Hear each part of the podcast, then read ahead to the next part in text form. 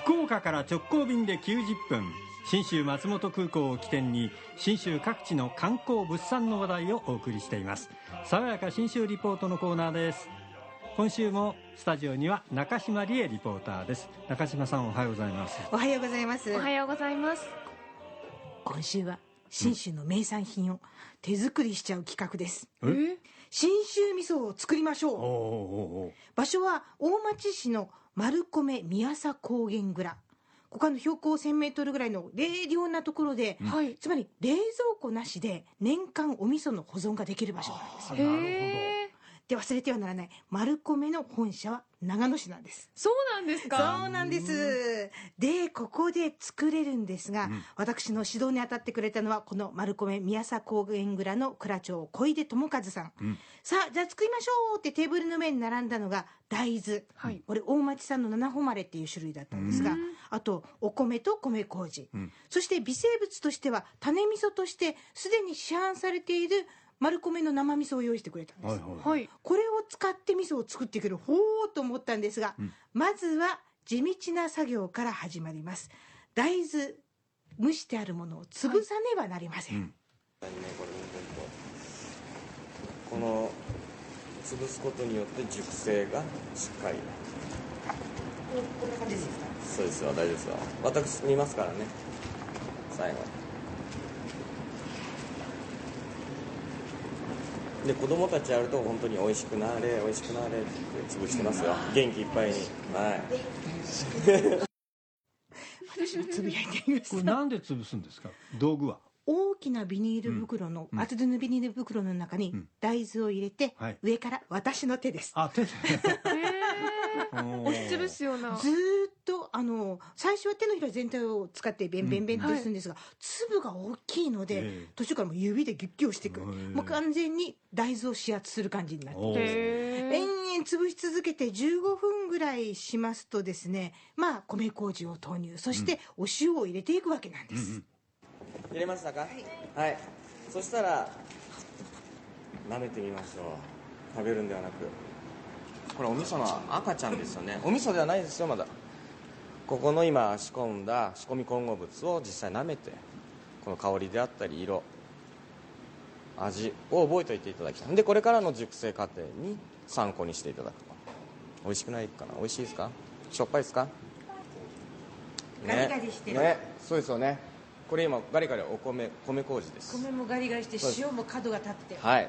きつい。このこれ覚えておいてくださいこれが先ほど入れた微生物の力を持って化学反応大きいお米は透過してる、ね。米は柔らかくなっている。そうなんですよ。でここまで作業してるとまあ3 4 0分この大豆ちゃんたちと向き合ってるわけなんですが、はい。こんな気持ちになります。なんかもうねすでに愛おしいんですけど。うちの子的な。そうですよ。もう育てるんですよそっかこれから育てるんですね。はい。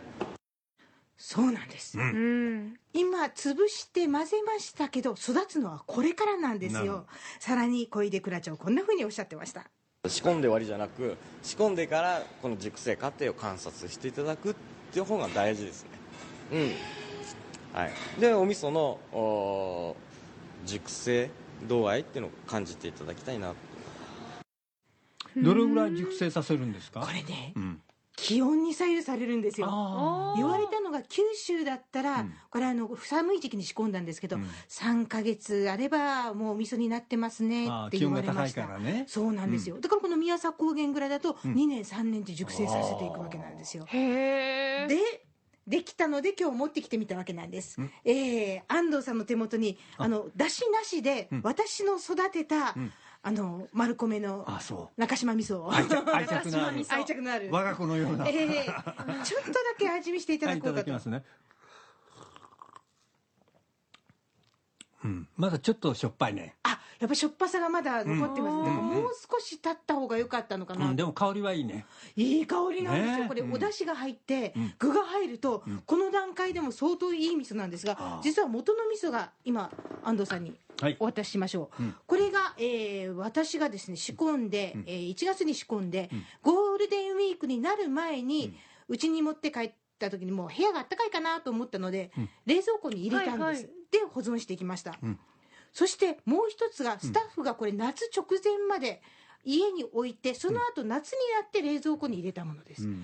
もうね色が違う。いやそうですね。違うお味噌なのかなって思いました。全く同じ原料です。へえああ変色するんですね。そう。熟成の違いで色が薄黄色っていうか明るい黄色とはい。茶色の黄色に茶色っぽい色っていうんですかね。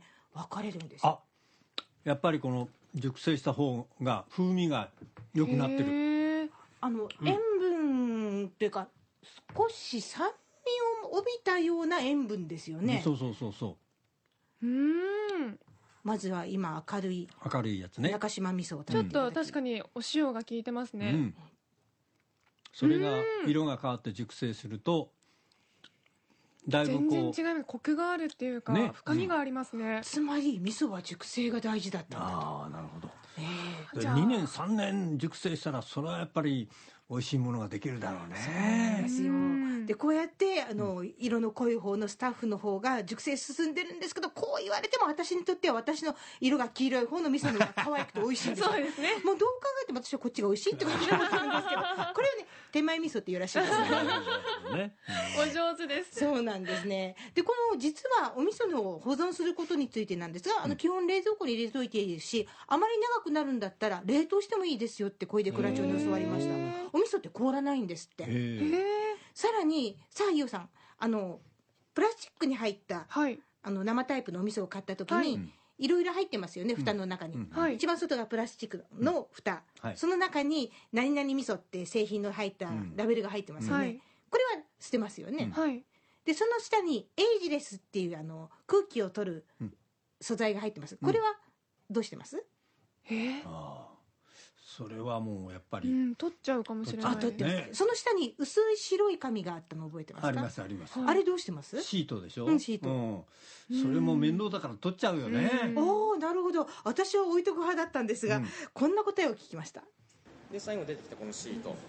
このシートは何のシートかと言いますとこのエイジレスのお味噌に触れたりとかお味噌の中に沈まないだけのシートそのためのシートなので全て取り除いて捨ててください中にはこれを使う分ねあげそう。はず離してないようにと思ってた。でまた使ってまたねやります。でお味噌はですねやはり空気に触れるの非常に弱いので苦手なのでサランラップ推奨してます。ね。でサランラップで空気に触れさせない。そうするとこの、まあ、生味噌なので、えー香りだって味風味っていうのも全てしっかり新鮮な状態に保つことができます